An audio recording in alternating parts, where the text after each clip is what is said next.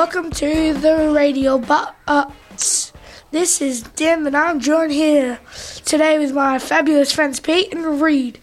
How are you guys going today? We were fine. Uh, well, until we found out that there were very ugly dogs in the world, and this random kid ordered 31 burgers and left a $21 tip. Very old and ugly dogs in, in the on the internet.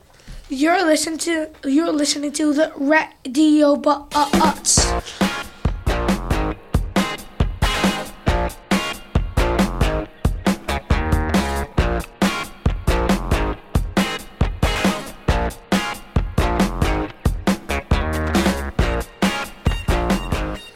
My question to y'all is Have you guys ever done something bad on your mother's phone? I haven't done I haven't done anything on her phone, but I've done something to her phone. Well, that thing I did to her phone was I broke it by dropping it, so she had to buy a new one. But she wasn't angry at me because I was like seven years old.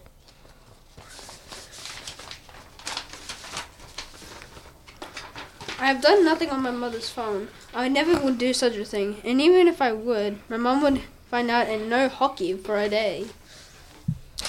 That's just Pete. I feel bad for you. Reid, uh, maybe your mom doesn't want to take away your precious hockey. My news piece is about this toddler orders 31 cheeseburgers on his mom's phone and leaves a $21 tip, Australian dollars. That's just crazy. That just blows my mind. Like, it's crazy to think about that. The order of which cost 127 Australian dollars was distributed among the neighbourhood. While the phone was subsequently locked, the video explains that the young boy's mother had given him a phone to take photos with, thinking that it was locked. But apparently, it, she didn't lock it because, but because after the door came, and then I don't know what we don't know who it was, but they came in with 31 cheeseburgers. It's just crazy to think about that. Well, I can agree, Tim, because like what, like why would a little toddler spend twenty one bucks on for a tip? I mean, don't you find that crazy, Yeah, Pete? yeah, yeah. But, but his mom must be really angry at him. Like, I what's mean- his punishment though? I mean, it was just, it was a toddler. Like, uh, What do you expect though? yeah, I know. What do you expect? It was a toddler, but in total, he paid 148 dollars for that. Damn, man. Damn. It, it was a waste of money. I don't know. Uh, legend has it they still have it to this day. You're listening to the radio, but uh, What is the ugliest dog you have ever seen? A chihuahua because they are small and annoying and overprotective for their owners. Plus they have a plus they look weird and ugly. They always will be an unlovable pet towards my opinion. I mean, it's your opinion, so it's True. What about you, Dim? What's your response?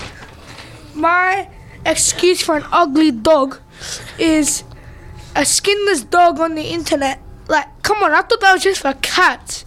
I didn't know they shave their booty twice a day. and if I could sell it, I would sell it for two dollars and four cents.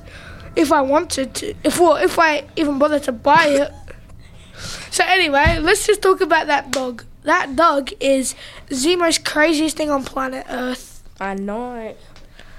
But the world's oldest dog is celebrating in his 30s. Bobi, a Portuguese peach who was declared the world's oldest dog by Guinness World Record in February, celebrated his 31st birthday on Thursday, according to a news release from Guinness Bobi's family. Like, how could he even make it to I know that age? it's older than all of us. even yeah, It's crazy to think. but in dog it's- years, it's older must- Like than- why would you even think that? Like that's so so random on why would you see an ugly dog?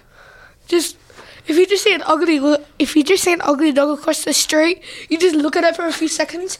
But I thought skinless stuff was for cats. Like I didn't know dogs shave their butt twice a day, or shave their head a few times a day as well. Well, neither did I, and I thought and I thought cats were the only naked per- person on the planet.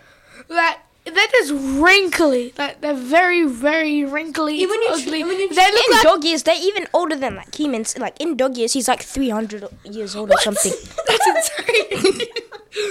You're listening to the Radio Bots.